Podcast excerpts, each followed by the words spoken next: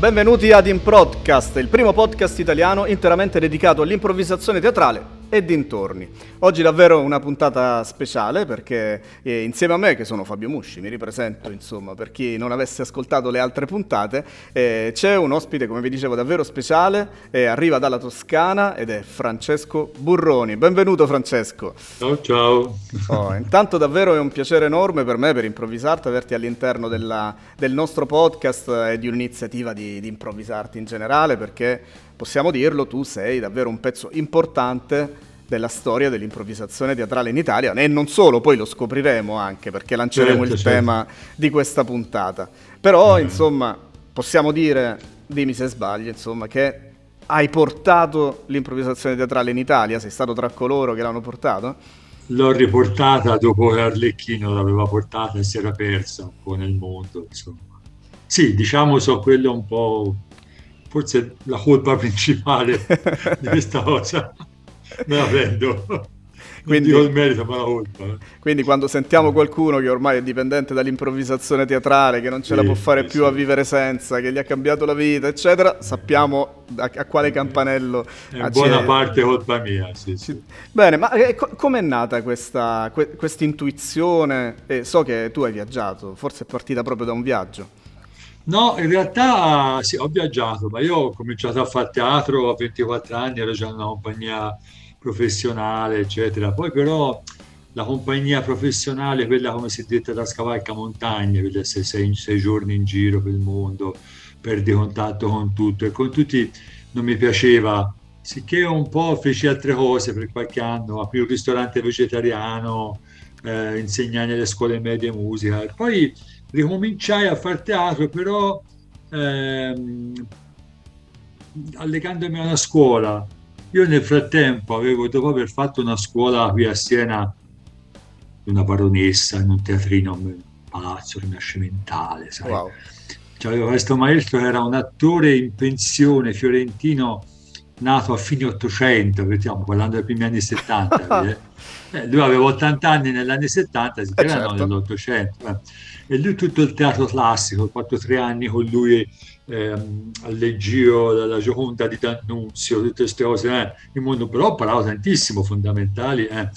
E poi scoprì l'improvvisazione perché venne l'Alessandra Galante Garrone, mhm. fresca uh-huh. allieva diplomata alla, alla, scuola di Jacques Lecoq in Francia, e venne a fare uno stage, io poi da lì mi appassionai a questo mondo dell'improvvisazione ho fatto anche la sua scuola un periodo a Bologna, la, ora è morta da diversi anni, la scuola c'è sempre, che è la scuola italiana che ha il metodo Le Coq, quindi improvvisazione uh-huh. sulla commedia dell'arte, la maschera, la maschera neutra, le maschere larvali, la tragedia crea, tutto quello che è quel mondo lì, eccetera, eccetera. Poi però l'improvvisazione era bella, però eh, era sempre un mezzo per poi arrivare a fissare il testo, scriverlo, fissarlo, eccetera. Poi invece arrivò, quando insegnando, riaprì una scuola anche a Siena, eh, arrivò una, una allieva canadese di Montreal che mi disse, ma lo sai, esiste uno spettacolo tutto improvvisato? E quindi mi parlò dei match di improvvisazione che si facevano in Canada, a Montreal. Io, curioso di questa cosa, la prima volta andai a Parigi, andavo spesso a vedere spettacoli, cioè la prima volta che andai a Parigi, stiamo parlando del dicembre 87, quindi un po' di anni uh-huh. fa, andai al Bataclan poi dopo è diventato tristemente famoso, e vidi il primo match di improvvisazione, io rimasi non folgorato, di più. qualcosa di più, capito? Qualcosa di più, sicché dissi no, questo è troppo bello, voglio fare anche...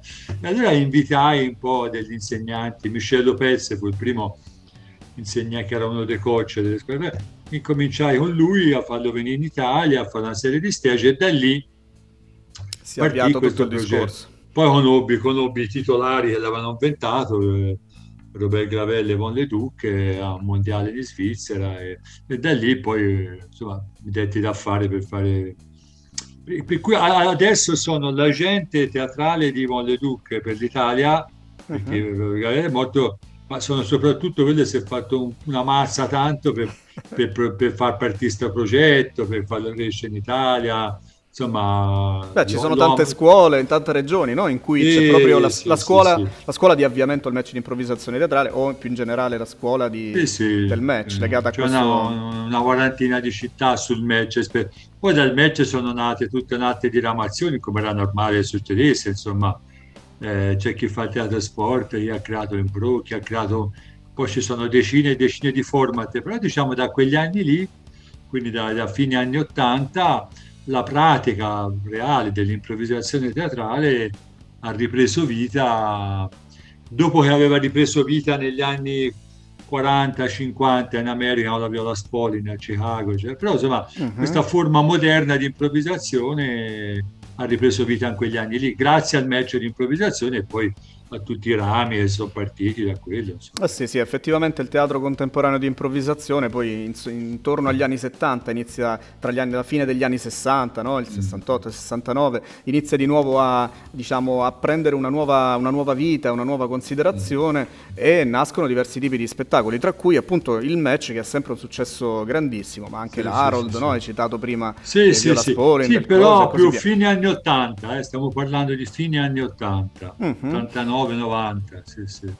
E il tema di oggi però ha a che vedere con eh. una roba molto italiana, perché il tema che, che, tu mi hai proposto direttamente è la poesia, impro e poesia, e che è qualcosa che ha a che vedere molto con l'Italia e anche con la regione in cui tu, tu sei nato e vivi, con la sì, Toscana, sì, no? sì, anche con la Sardegna se non, se non, se non sbaglio. Anche la però Sardegna, dimmi, dimmi un po' tu come, come, come, com'è il, la, il tuo rapporto con la poesia.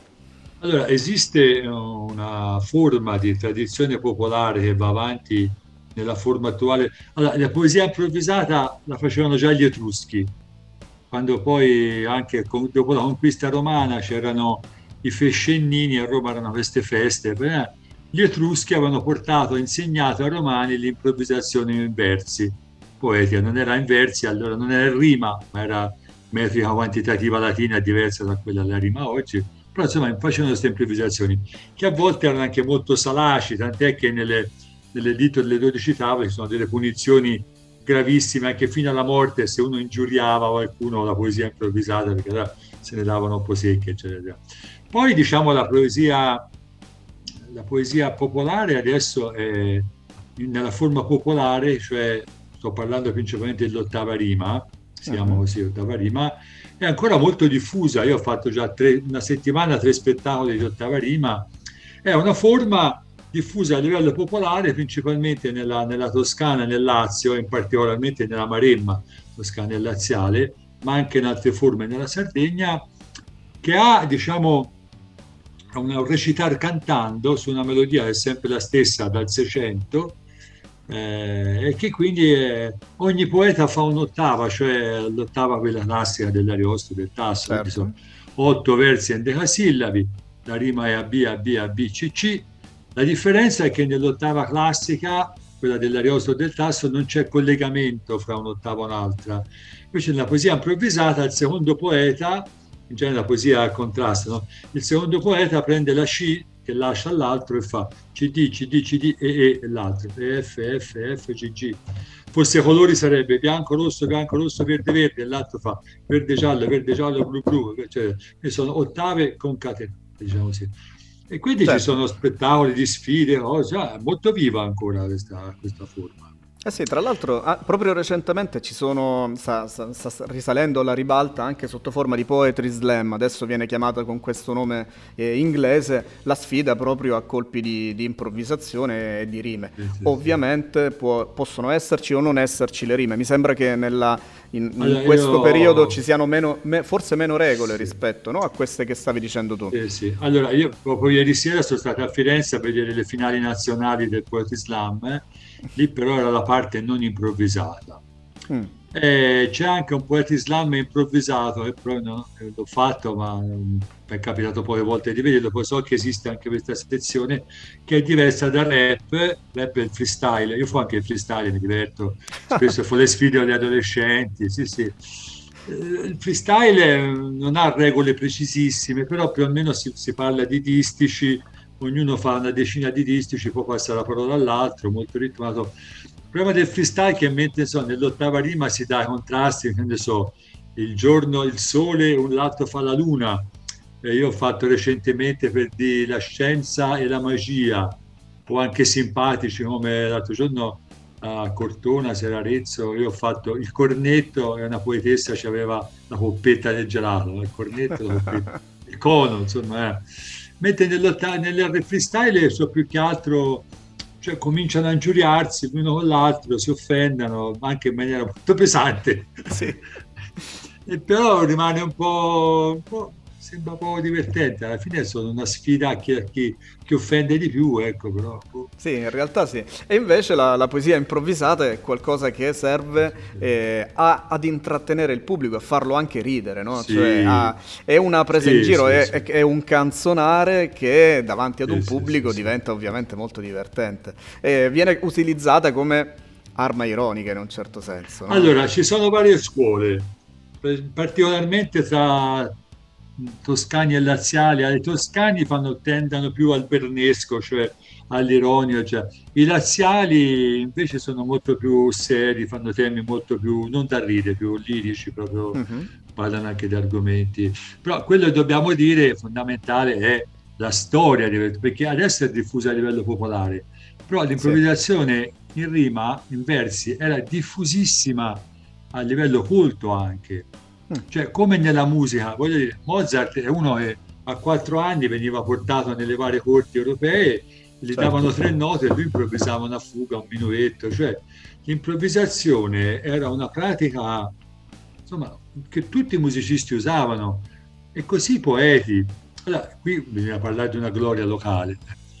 Nel 1723 Bernardino Perfetti, un poeta senese colto, eccetera, eccetera, venne incoronato in Campidoglio come il maggior poeta vivente, dopo il Petrarca. Cioè, uh-huh. Quindi era una cosa molto conosciuta. Poi chiaramente questi non lasciavano testi, lui non ha lasciato niente, c'è solo un abate a Firenze che gli ha trascritto di nascosto dei testi e l'ha pubblicati 50 anni dopo, però per dire erano, erano conosciuti, erano, era una gloria nazionale, era una situazione di, di prestigio, no? Che portava... Sì, lui girava, girava, tutte le corti europee perché l'italiano più o meno lo sapevano un po' tutti, capito, a livello colto, uh-huh. e quindi era, era, una star internazionale, vedi, poi di cui non c'è traccia nei manuali di storia della letteratura Oh, ecco, Come forse non rimarrà traccia degli improvvisatori, mi domando, cioè degli improvvisatori ah, moderni, tutti gli spettacoli che vengono fatti, sì. eccetera. Cosa succederà? Forse la tecnologia magari ci potrà aiutare, perché adesso qualche spettacolo finalmente viene ripreso, cosa che non si faceva mai, sì, eh, sì, ci, si iniziano a realizzare anche supporti audiovisivi eh, che magari hanno poco a che vedere poi con la spontaneità, no? perché comunque il mm. viverti quel momento in cui tu sei presente quando il poeta o l'improvvisatore più in generale sta improvvisando non ha niente a che vedere con uh, l'ascoltarlo o vederlo diciamo sì, su, sì, su, un computer o, o, in televisione. Che ne pensi di questo aspetto in particolare, cioè di questa spontaneità che è molto effimera no? e che quindi crea questo mm. rapporto diretto con il pubblico, anche nella tua esperienza, no? sia di match che di tanti altri spettacoli che, hai, che hai fatto? Io fo anche jazz, per esempio, col canto, flauto, chitarra. Allora, nella musica, per esempio, se te senti le registrazioni di Kay Jarrett eh, con concert, alcuni concerti famosi che lui ha fatto tutti improvvisati, secondo me la, nella musica la registrazione può rendere eh, mm. lo spirito, l'importanza. Nel teatro, ma anche nell'ottava rima, i versi dell'ottava rima, se ti va a riguardare, poi sono un po' zoppi, un po'...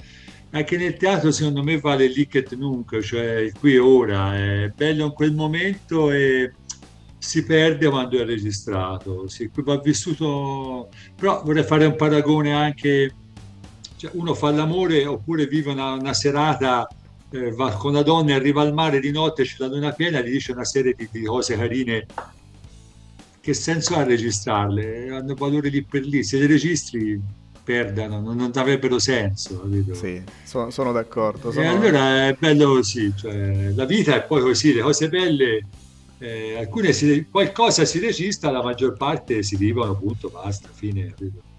E invece a proposito di spettacoli di improvvisazione teatrale proprio, mm. eh, se dovessi dire lo spettacolo o la scena più poetica che ti viene in mente in questo momento, che hai fatto, che hai visto, o, o, con i tuoi compagni in scena o da pubblico, cosa ti viene in mente?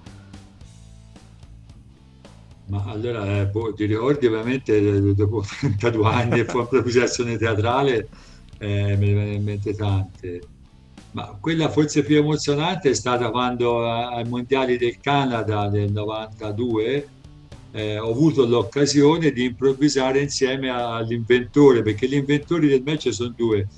Uno è Volle Duche, però era l'amministratore della parte organizzativa, è tuttora vivo lui. E Robert Gravel era l'attore, l'aveva inventato. Quindi fare eh, l'improvvisazione con Robert Gravel, con cui aveva inventato il match, insomma fu... Mi ricordo ancora l'improvvisazione era, era, molto, era molto simpatica perché era un gioco di parole. Era Singapore, Singapore, cioè 5, Senga vuol dire abbreviato 5 garçon, 5 gar, garçon, ga, Singapore, Singapore, quindi sembra di dire due volte la stessa, e venne fuori tutta una cosa, tutta poetica, insomma, mi ricordo eh, di, di, servito da te in questa villa dell'Ottocento, nella inglese, dell'Africa, non so, venne fuori tipo Margherita Duravi, mi ricordo poco, però mi ricordo il piacere di improvvisare con lui, ecco, questa è stata... L'emozione, sì, che... poi sai, i posti belli, anche dove, grazie all'improvvisazione ho girato il mondo, cioè, ho recitato in posti bellissimi, il Cirque di Vera a Parigi, è un posto, a parte il Bataclan, vabbè, più storia adesso che al Cirque di Vera a Parigi, vede un posto magico, l'anfiteatro romano di Fiesole, cioè dei posti che magari come attore non so se ci sarei mai stato, però invece lo trovo bellissimo, insomma. Senti, Sto diventando invece... sempre, più, sempre, più, bianco, più mi vicino. Eh, è vero, è vero. E, e invece la, il tuo rapporto con la, con la, long form qual è? Perché noi ovviamente no, ti conosciamo più per, per essere sì, uno sì, dei padri sì. del match in Italia, ma che ne pensi della long form e del, anche delle long form eh, di oggi, proprio di questi ultimi anni, che, che, che, proliferano, per fortuna, no? a mio modo di vedere, in tutta Italia, perché vuol dire che c'è tanta sperimentazione, tanta ricerca. Sì, sì. No, qui lo dico e qui lo nego, mi piacciono tutte le match. mi diverto di più. Allora, però va, va, va un po' distinto. Uh, eh, ora io entrando nella tecnica, levando determinate definizioni diverse, c'è quella più teatrale, più classica, tipo l'Herald, che ha tutto uno schemino abbastanza preciso e rimane tutto nel teatrale. A me piace più quella che alcuni chiamano eh, form immaginativo-associativa, per cui riprende molto, io ho studiato molto con la, eh, con la, la scuola dell'action theater, Zapora, già loro facevano qualcosa del genere, per cui lavori per frammenti e un frammento è parlato, uno è cantato, uno è quasi danzato, uno è solo suonato, cioè per cui c'è una multiformità, una, una multimedialità, una, una, una, un numero maggiore di linguaggi ecco, che vengono utilizzati. Mi piace più quella perché mi sembra più razionale, più, eh, che non quella più larga, quella solo teatrale, che è solo una, una serie di schemi, di, di, di incastri, di storie che si mm. incasciano, si incostano. Ecco, quella più immaginativa, associativa che è proprio onirica, più, che mi piace molto di più, devo dire. Sì, sì. E qual è lo, lo spettacolo che eh, ti piacerebbe invece fare domani? Se potessi sceglierne uno, dire guarda questo, questo mi piacerebbe farlo, non l'ho ancora fatto, eh, mm. oppure questo l'ho fatto, lo rifarei subito domani. Cosa no, ecco, quel tipo di long form lì mi piace molto. Io adesso quello che farò prossimamente eh, io lavoro molto, collaboro con l'Unione Ceca a livello senese ma anche mm. nazionale. Eh, per esempio ho fatto l'altro giorno, ho ripreso uno spettacolo dopo la pandemia che è un'antologia della poesia, per questo sono tutte le poesie a memoria, un'antologia della poesia italiana dalle origini al Novecento, tutta fatta al buio, tutta in movimento. Eh, mi piacerebbe fare una form tutta al buio, sì, questo è il prossimo, prossimo obiettivo, dove c'è anche la musica, poi c'è gli strumenti anche. Ok, beh, beh, molto, no, molto interessante. Quindi sì. andare anche sulla, sul teatro sensoriale di improvvisazione in un certo senso. Guarda, la scoperta, scoperta fatta un po' per caso perché collaboravo a una scuola di teatro di Siena e non pagavano mai la luce. perché sperimentare questa cosa del teatro al buio, poi conobbi l'Unione Cechi di Siena, infatti ho creato tante cose al buio con loro, è stato un mix molto interessante, molto... Mm. lavoro, lavorare al buio aumenta non solo la, l'udito, ma aumenta tutta una serie di sensibilità, eh, mm, vanno sì, un po' sì. oltre quelle dei cinque sensi normali. E mi, mi, fa piacere condividere con te anche questa, questa mia esperienza personale perché eh, un po' di anni fa ho fatto un corso di teatro per l'Unione, Ce- per l'Unione ah, Italiana ah. Cechi, sezione di Lecce in quel caso. Ah, ecco, e eh, l'intenzione del corso era quella di fare un corso aperto a ciechi, ipovedenti e anche persone normodotate, sì, quindi sì, che, sì, che ci vedevano bene. E, ehm, l'idea che abbiamo poi portato in scena è stata quella di fare uno spettacolo che avevamo organizzato partendo dall'improvvisazione e poi scrivendo dei testi, ma abbiamo ben dato il pubblico pubblico. Eh sì, e quindi il pubblico, faccio, sì, sì. Il, il, pubblico non riusciva ovviamente a distinguere quello che, che, accadeva e soprattutto ascoltava solo le parole che erano uguali perché pronunciate da tutti gli attori presenti, tutti i ragazzi che avevano fatto il corso. Ed è stata un'esperienza molto, molto emozionante e, e, anche, e anche poetica perché eh, ci siamo resi conto che alcune scene poi hanno davvero emozionato, quasi amplificato le emozioni del pubblico che eh, privato della, della vista, mm. cercava di, di, ascoltare in maniera forse anche più, eh, come posso dire, con maggiore trasporto, con maggiore attenzione sì, quello sì, che accadeva. Provo un attimo a, a, spostare le luci, scusa, eh. Vediamo sì, se sì. riesco. Io intanto ne approfitto anche per, per farti un'altra domanda, perché eh, sicuramente poi, diciamo, al, negli anni 90, se non ricordo male, c'è stata, no? come hai accennato anche tu prima, questa, mm. questa separazione tra il match, che era l'unico, l'unico spettacolo in Italia, e poi è nata, è nata in proteatro, è nato in pro, che si chiamava in pro, in proteatro. Poi sì, ci sono è nata, ormai... nata nel 2006, no? In proteatro. Mm. Nel 2001 ci fu una divisione all'interno della Lega di improvvisazione perché sì. ne eravamo quattro fondatori, io rimasi io, gli altri se ne andarono. E in Pro mi pare nel 2005-2006 è nata, quattro. Mm. E poi, e insieme a quest'altra diciamo, rete nazionale, poi ci sono ormai oggi tantissime compagnie anche sì, sì, sì, eh, che sono compagnie indipendenti, c'è un grande, almeno in Italia c'è, un, c'è un, grande fermento. Ecco, cosa pensi tu della, del, della scena italiana, diciamo, in questo, in questo periodo, in generale, secondo te dove sta andando l'improvvisazione? Ma ehm, ora io non è che conosco tutto perché conosco quello del lavoro di me, c'è altri ogni tanto vedo, ogni tanto vado a vedere, ora anche settimana prossima vado a vedere Francesco Brandi è stato un mio ex allievo e vado a vedere quello che fa lui, c'è un festival a Roma, eccetera, eccetera. Mi spiace un po' che si limita un po' solo alla, al comico, diciamo così, mentre il match è decisamente uno spettacolo comico, non si può fare altre cose diverse. Uh-huh. Con l'improvvisazione, ecco, con la long form, un'altra cosa, si può fare anche qualcosa che non è detto diventi drammatico, però che che può andare un po' più sull'onirico, sul surreale. Eh, questo mi piacerebbe ci fosse anche un po' una svolta in questo senso. Mi sembra molto limitata a sempre il comico in scatole che cambiano, ma sono più o meno quasi sempre le stesse. No? Uh-huh. Questo mi, mi, piacerebbe andasse un po' anche, anche in questa direzione. Un'altra direzione mi piacerebbe molto andare, a me piacerebbe molto dalla eh, il mix di linguaggi, no? la, la, la, la, contaminazione. Io faccio uno spettacolo con una jazzista Silvia Bolognesi, è una contrabbassista bravissima, e anche la bassista di Chicago Art Ensemble, insomma, un gruppo storico di jazz. Eh. E lei si fa uno spettacolo, eh, uno spettacolo lezione dove si fa vedere tutti i modi di improvvisare jazz eh, fuori dallo standard, no? tema, improvvisazione tema, no? Uh-huh. E allora si chiama Fuga da Swing Swing, titolo originalissimo. Mi piacerebbe più ecco, la contaminazione con altri linguaggi.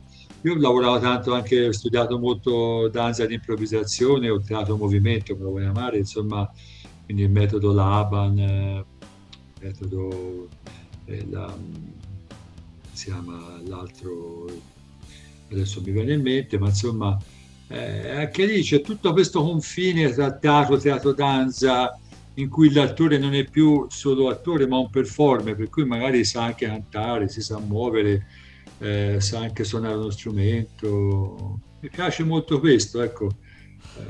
Eh, e come, come, lo vedi il rapporto di improvvisazione invece con le arti visuali? No? Perché ad esempio, per esempio mm. sto notando che soprattutto in Europa si iniziano a sviluppare dei format in cui mm. si mischia anche con il design, il graphic design, quindi magari anche con la tavoletta che poi viene proiettata dietro, si disegna su una tavoletta e eh, viene sì, proiettato sì. dietro, oppure con... Uh, una, una, sorta di interazione con le, con le, luci maggiore anche rispetto mm. a quello che può essere un piano luci teatrale improvvisato. Sì, sì, sì, Ma allora da sempre io ho visto anche mo, molte esperienze, tanti anni fa, le prime esperienze di improvvisazione teatrale già facevano a Parigi, facevano un po' nella Francia, eccetera, eccetera. C'è una nuova figura che viene fuori, è il regista che, che è tecnico, per cui durante una long form eh, c'è anche uno che ma, può mandare delle musiche, può cambiare delle luci e cambiando delle luci può indicare, che ne so, faccio buio sul totale, metto uh, su una sedia appare un cono di luci preciso, voglio indicare un monologo, cioè si sviluppa una figura che è il regista in diretta che sta all'esterno, che dà suoni e luci, eccetera, eccetera.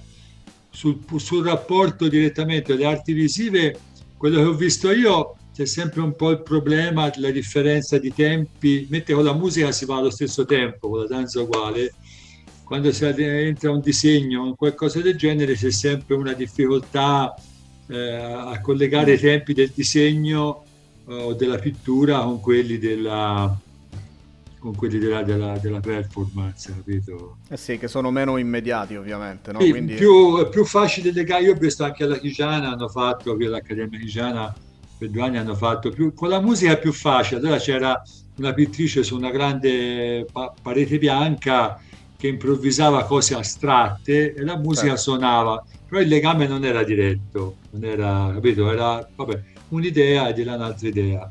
Eh, sì, sì, non c'era ispirazione reciproca molto. Eh, mentre molto se te dici, ho visto a volte cose, eh, siamo in un bosco, no? Cominciano un bosco, il disegnatore dietro velocemente disegna un bosco, però quando ha finito di disegnare, dopo. noi siamo già al castello del Signore, siamo, siamo, già sì, partiti, sì, sì. allora ti fa il castello, però non fa tempo a farlo, è già partito. Diverso se te invece hai delle immagini preparate e le mandi, no? le mandi. Noi, per esempio, tra, tra, i mille esperimenti fatti era, che ne so, prendendo la pagina di un fotoromanzo, leggendo tre pagine del romanzo, oppure che c'era qualcuno dietro che ci mandava degli sfondi dove c'era, ne so, Parigi, sceglieva lui, Parigi, un bosco, il mare, il lago, allora a quel punto la scena si adattava, capito, a quella cosa lì. Più, più difficile, ecco, crearla sul momento la cosa grafica. Non è impossibile, va, va visto, insomma, va collegata quei tempi che non possono essere quelli della long form e dell'Harold, perché lì da un momento all'altro sì, sia da una parte sia dall'altra, sì, sì. Poi magari sono so tante esperienze che non ho visto, eh, ora c'è talmente tante, boh, fa fatica a stare dietro a tutto, francamente.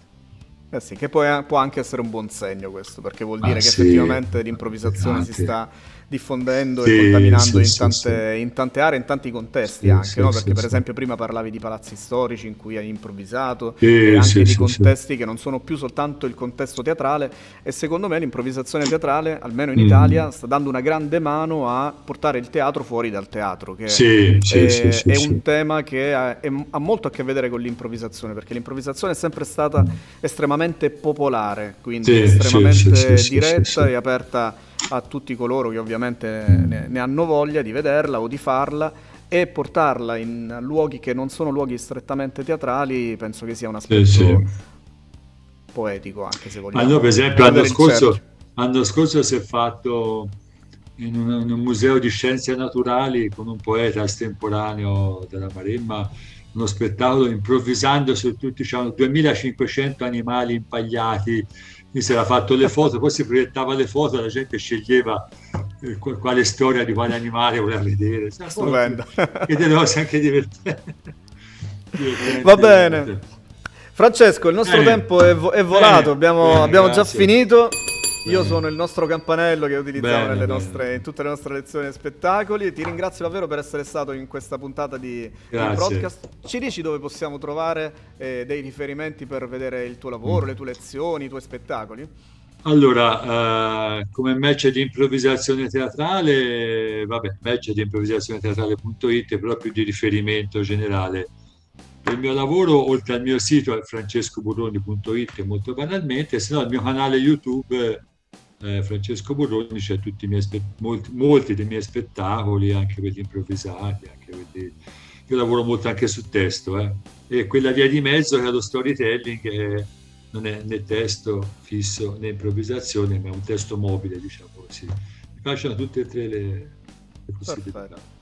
Social? Utilizzi social? Ti piace usare i social? Soprattutto Facebook. Devo dire, metto anche su Instagram, ma non lo seguo molto. fa fatica. Instagram, fa, Facebook sì. Scrivo poesia, almeno una poesia o due al giorno e pubblico su, su, su, su Facebook. Quello mi piace molto. Allora, do un esempio d'ottava. L'ottava eh, si fa al contrario, ma può dire anche un tema. Mi dici una parola a caso, io ti fa un'ottava di questa classe. Insomma. La parola è Cappello. Cappello. Che ci sia la pioggia o che ci sia il sole, che volino le nubi o voli l'uccello. La natura, l'artigianato vuole che l'uomo indossi sempre il suo cappello, perché andando fuori si vuole scorticassi troppo anche il cervello. E del sole essere colpiti dalle frecce, che sia questa a Trieste, a Milano oppure a Lecce. Questo è un esempio d'ottava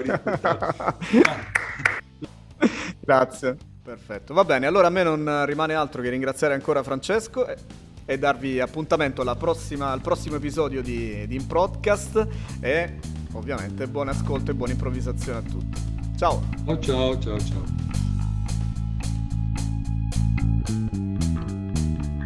Pensa un copione